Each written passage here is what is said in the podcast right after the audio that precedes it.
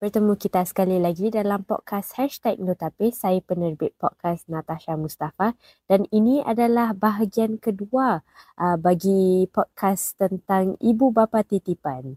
Podcast ini dianjurkan dengan kerjasama antara Hashtag Notapis dan PPIS Satu Hati Satu Family. Selalunya uh, mereka yang menjadi ibu bapa titipan ni selalu macam siapa? Macam kalau untuk Cik Nodia dengan Cik Warida ni, diorang ada berkeluarga and all kan? Mm-hmm. Ada tak macam mungkin golongan yang berlainan lah yang mengambil anak-anak ni? Okay, at this point of time, uh, kriterianya uh, kalau sekiranya seseorang tu ingin menjadi ibu bapa titipan, mereka perlu uh, berumah tangga lah, married.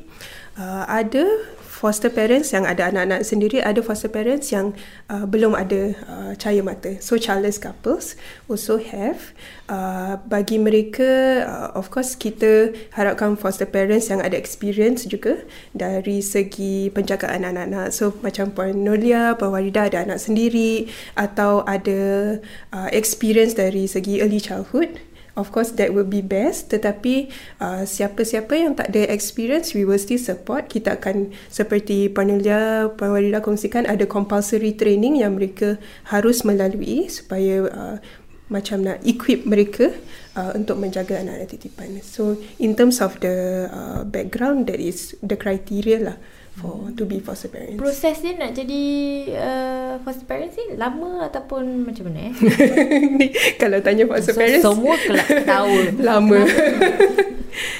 La- lama dia macam mana? La- lama Uh, 2 bulan, 3 it bulan. may kadang-kala mengambil masa bulan kerana mereka harus uh, first submit application form dahulu dan selepas tu mereka akan melalui uh, kita panggil macam interview dengan foster parents.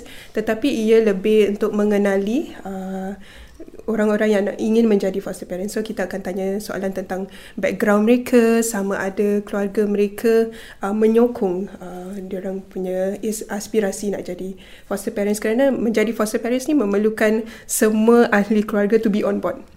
Tak boleh macam anak oh, not supportive, cannot your husband atau your wife not supportive to be fo- foster parents, it will be very hard. So usually kita akan interview not just the foster parents dan juga anak-anak mereka yang akan uh, be involved uh, in the process and in the journey sekali. Hmm.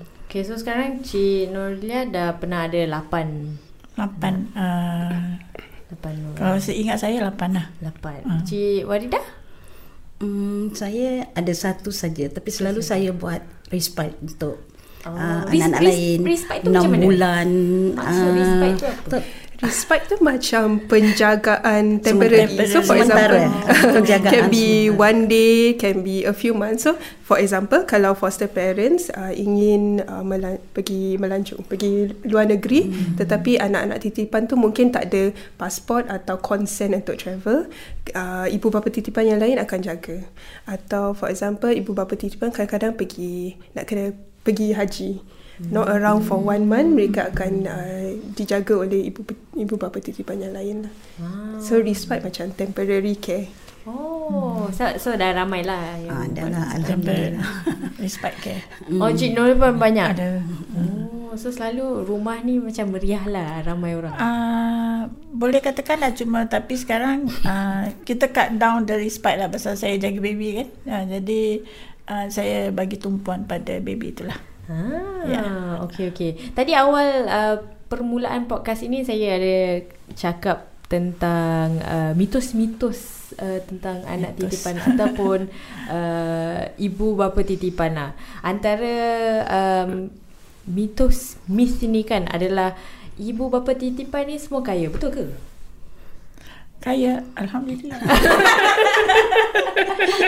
tapi memang ada kriteria dia mesti gajinya berapa ah, limit gaji Ah, okey okey okey okey. Kaya Jangan- pengalaman tu. Ah, Kaya pengalaman. Okey okey okey. Jadi uh, jadi sebenarnya siapa yang okay lah bukan kaya lah sederhana Ah, lah ah, yang ya. berkemampuan sebenarnya boleh jadi ibu bapa titipan lah kan Sebab uh, kalau nak jadi bapa titipan ni uh, pasal kena ada a few criteria yang kita kena uh, ikut lah. Jadi macam uh, belajarnya sampai bila, uh, gajinya sampai mana. Uh, jadi kalau tak ikut kriteria tu uh, saya tak tahulah kan. Rumah Ah, pasal, mesti ah, nak ada pagar. Takut Ah, sampai dia datang. ke pekan. Dia datang tengok rumah nak Oh, kena. Ah, keadaan, ah, ah, tengok sampai selamat. kat dalam bilik semua tak Oh, kalau dulu MSF lah. tak ada pasal I think uh, memang untuk uh, keselamatan, anak yang bakal Kita ah, jaga. kita jaga Okey okey. And then lagi satu uh, mitos yang saya selalu dengar adalah kanak-kanak di bawah program ni selalu nakal, betul ke? tak lah tak tak, Tak kan? tak. Okey, boleh kongsi anak-anak yang anda semua pun nak pernah jagalah. Tadi Cik Nur Ali ada kongsi ada yang special needs Ha. kan. Tapi mungkin boleh kongsilah uh, tanpa kongsi nama mereka tapi latar belakang mereka lah. Uh, okay, anak yang saya jaga sekarang ni, uh, the present, the current uh, boy yang saya jaga ni, hmm. saya jaga dia daripada umur dia 2 minggu, 14 hari sampai sekarang. And uh, he's sitting for his O level soon. Hmm. Uh, jadi, uh, dia satu anak yang saya rasa, uh, macam mana nak cakap eh?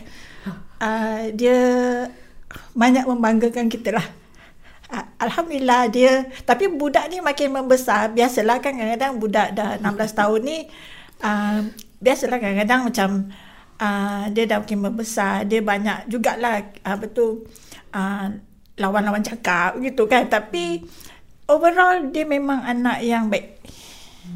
Dia anak yang baik and uh, and previous uh, previous children yang saya jaga ni pun uh, satunya yang first yang the very first uh, anak yang saya jaga ni um, dia dah sekarang dah NS alamak kasih tisu uh, dia NS sekarang tapi dia semua orang kenal dia Hmm. Uh, uh, kita dalam family semua kenal dia. Kita ada nama julukan untuk dia juga. Wow. Uh, jadi dia memang uh, dia dia saya dia dengan saya cuma 4 tahun setengah. Lepas tu dia balik rumah mak dia. Tapi lepas dia balik itu, mak dia yang jumpa saya cakap uh, kita tak nak uh, putuskan hubungan tu lah. Uh, jadi tiap-tiap tahun daripada dia balik tu, tiap-tiap tahun be uh, hari lahir saya ke, hari lahir ayah dia ke, kakak, abang uh, and anak titipan yang sekarang saya jaga ni atau hari raya ke apa, dia tak pernah miss. Datang ke atau kadang-kadang pun dia tak ada apa-apa nanti datang ah ibu ah dia panggil kita panggil dia adik. Jadi ah ibu adik nak tidur rumah ibu ah. Ah datanglah. Ah nanti ah cakap ibu ah, adik dah lama tak makan lontong ibu masak. Okey datang. Ibu masak lontong. Ah jadi dia dengan anak titipan yang sekarang saya jaga ni dia ada initial. Pasal dia dia are very close. Hmm. Dia ada initial dua orang nama memang dia orang create sama Alah cute. Ya, ya cute kan? ya, ah, sampai sekarang ya. Ah, jadi bila cakap uh, cakap abang nak datang macam uh, memang dia ada tempat khas dia sendirilah kat dalam rumah tu.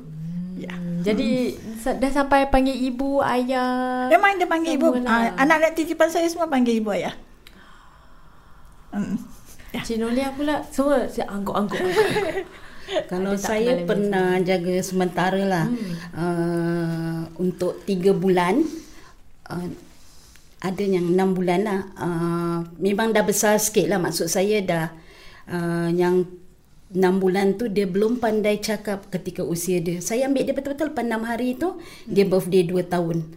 Alhamdulillah uh, dia duduk rumah saya. Kita ajar dia cakap pelan-pelan. uh, dia boleh uh, cakap sebab uh, dia boleh berbual lah.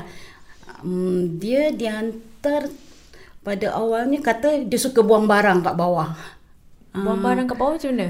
Ah, Campak flat. campak, campak. campak. Oh, macam Literally. Ah, Ah, okey, yes, okey, okey. Ah, tapi di rumah kita uh, kita terangkan dengan dia. Mungkin di rumah dia tak ada orang yang nak terangkan. Di rumah kita kan ada yang datang ah, nanti cakap dengan dia tak boleh buang. Ah, suami saya pun cakap jangan buang, cakap tak boleh. Alhamdulillah lah tak nakal lah tapi memang biasalah budak-budak yang seusia uh, 2 tahun empat tahun memang uh, macam gitulah uh, macam lari-lari ke lompat-lompat ke itu semua perkara biasa kita yang dalam rumah mungkin kata anak-anak saya mami mereka kurang kasih sayang jadi mami perlu kasih kasih sayang dengan diorang Hmm. Ha, itu je lah. Tapi Alhamdulillah lah. Baru nak tanya. Jadi anda berdua ni rasa uh, sebagai ibu titipan ni lah, apa peranan anda lah mengambil anak-anak ini uh, dan menjaga mereka di rumah anda sendiri? Okey, pada saya tu uh, kita tetap jadi ibu bapa titipan dia yang kita tak boleh gantikan dengan their own parents lah. Tapi selama mana dia ada dalam uh, jagaan kita, kira itu amanah kita untuk untuk um, buat apa yang terbaik untuk orang.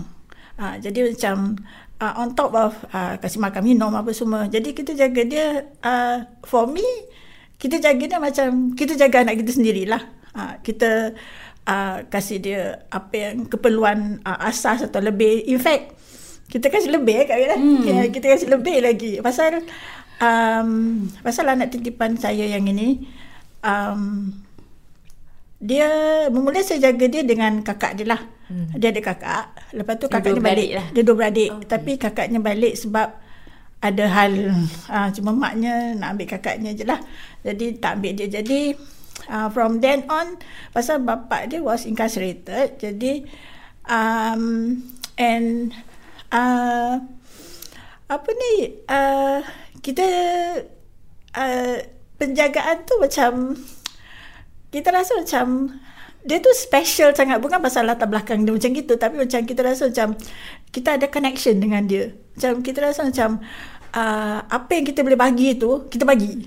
Ah uh, gitulah Cik Warida nak tambah apa-apa? Uh, macam anak titipan saya sekarang yang 9 tahun uh, daripada usia dia 7 tahun dia minat sangat dengan arts. Dia cakap uh, dia panggil saya baba. Baba boleh masuk art class tak? Cakap eh, insyaallah boleh. Anak perempuan saya cakap mami pergi carikan art class sampai sekarang. Walaupun bayaran dia mahal art class tahulah kan perkakasnya hmm. semua. Hmm. Uh, tapi dia berminat. Sehingga ke hari ini dia Wow. Uh, attend art class lah. Apa yang saya beri pada anak saya, apa yang saya beri pada cucu saya, saya beri pada dia juga. Pergi holiday ke apa hmm. ke anak-anak saya, kita oh. semua bawa bawa, ha, bawa mereka. Oh, ha, sebab itu pada awalnya pasport tu susah, hmm. tapi merayu Merayu dan merayu. Alhamdulillah Susah dapat. nak pergi holiday sama-sama. Uh, I wouldn't say it's easy to get uh, foster children di mana uh, mereka dapat pasport atau travel consent. And kalau saya meletakkan diri saya dalam uh, the shoes of uh, ibu bapa kandung, saya pun ada trust issues lah who are these people nak bawa anak-anak saya overseas. So macam uh, Puan Nolia, Puan Warida, mereka dah jaga budak-budak ni dah lama. Uh, ibu bapa kandung pun dah mula uh, mempercayai.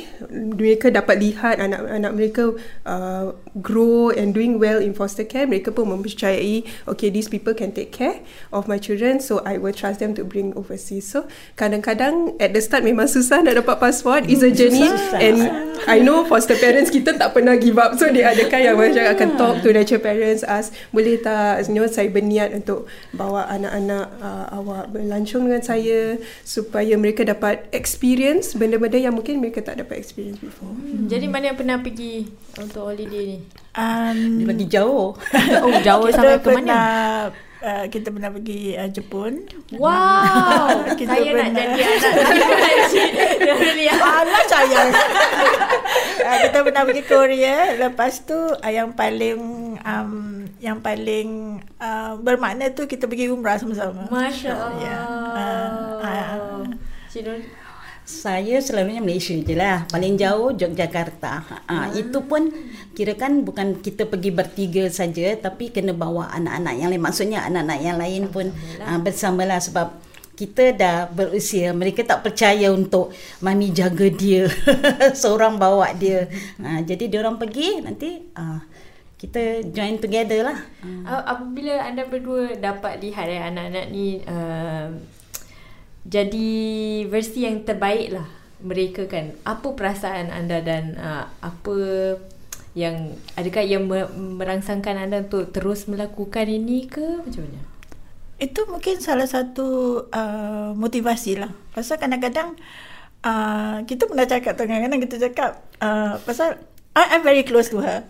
So uh, ini salah satu kakak ipar yang yang paling baik, yang paling saya close lah.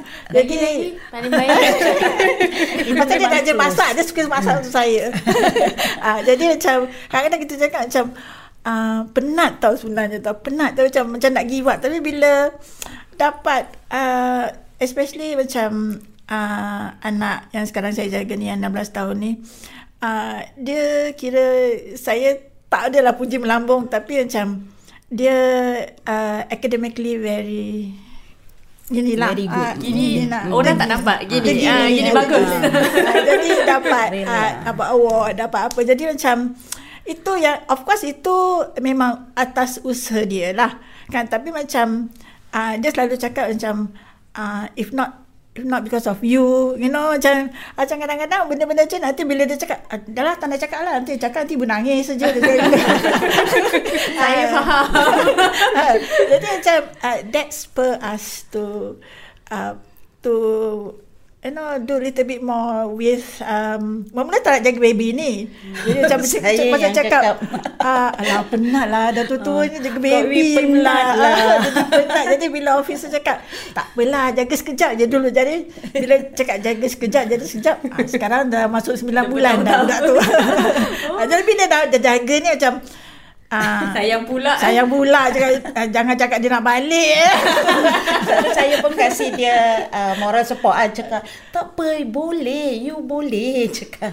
Bila dah, Cakap dah dia jaga ni macam Ya Ah. Allah sayangnya. Ah, Adalah kebaikan eh. Ada orang dalam keluarga anda juga Ada. uh, Ada yang mengambil anak titipan. Jadi boleh Ah, Support kita- lah Support system. Okay okay Mungkin uh, kata-kata terakhir lah uh, Bagi mereka yang Mungkin ragu-ragu uh, Ataupun Oh lepas dengar podcast ni Mereka ingin cuba uh, Untuk menjadi ibu bapa titipan. Ada tak tips Ataupun uh, Kata-kata semangat lah Untuk mereka?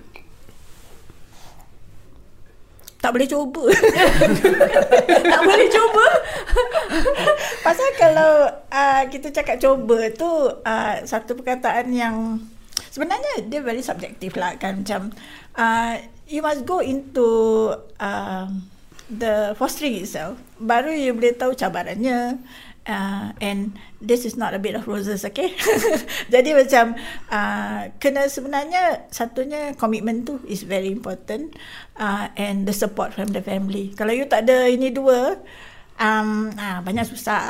Banyak because susah. because kita nak kena ada support from every part of the family and kena tahu uh, cabarannya. Pasal kadang-kadang yang budak-budak ni kita yang yang datang pada kita tu um, for me memang tak ada lah budak-budak so far because uh, tak ada trauma tak ada apa. I think one or two adalah. Tapi yang the current one memang so far tak ada smooth sailing. Tapi kadang-kadang um, the cabaran the challenges also can come from the natural parent itself.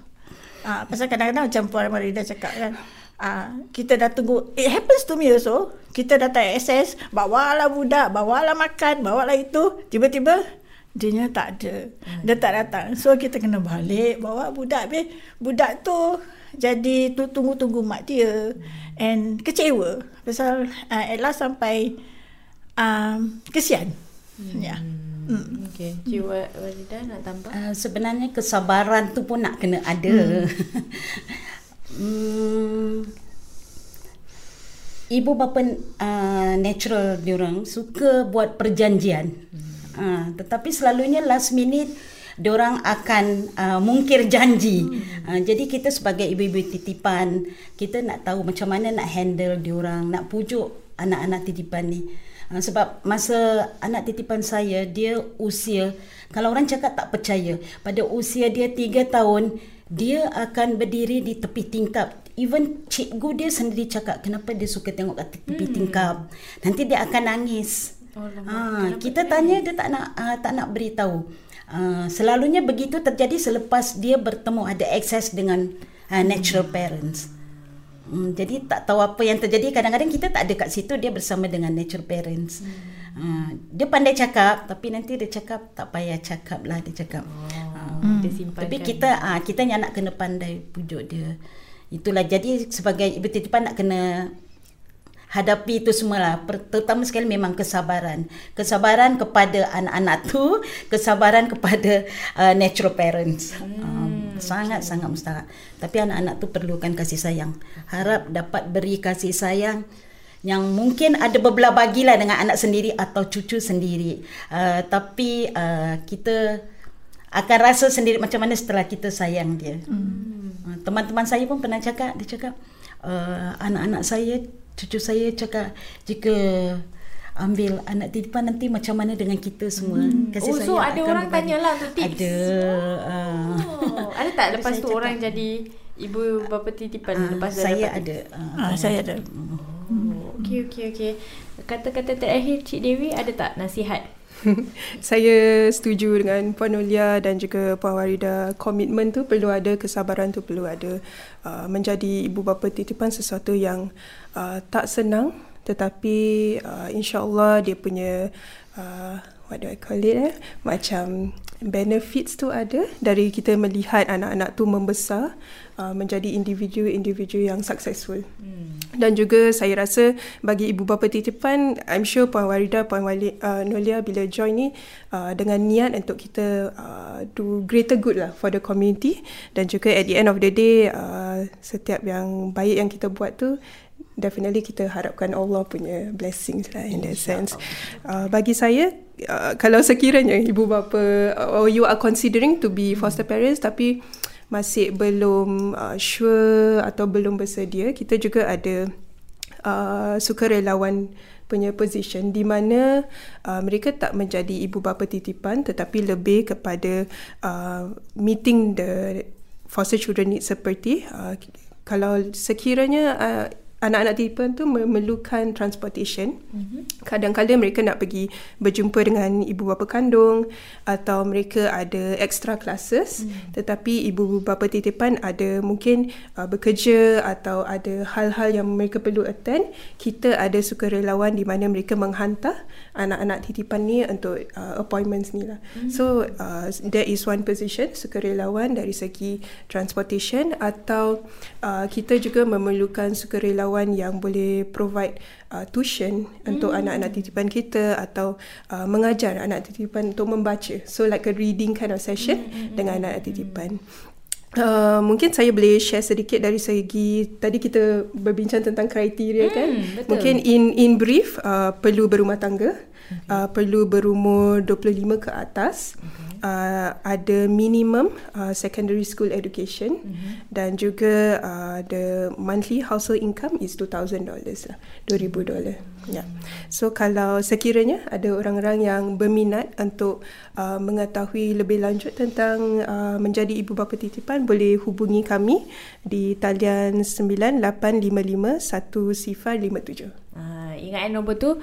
9 apa? 9855 1057 Ah, okey. Jadi kita banyak pelajari tentang kebaikan menjadi uh, ibu bapa titipan. Uh, ia merupakan proses yang bukan sahaja memberi manfaat kepada anak-anak itu tetapi juga kepada uh, ibu bapa titipan. Betul tak?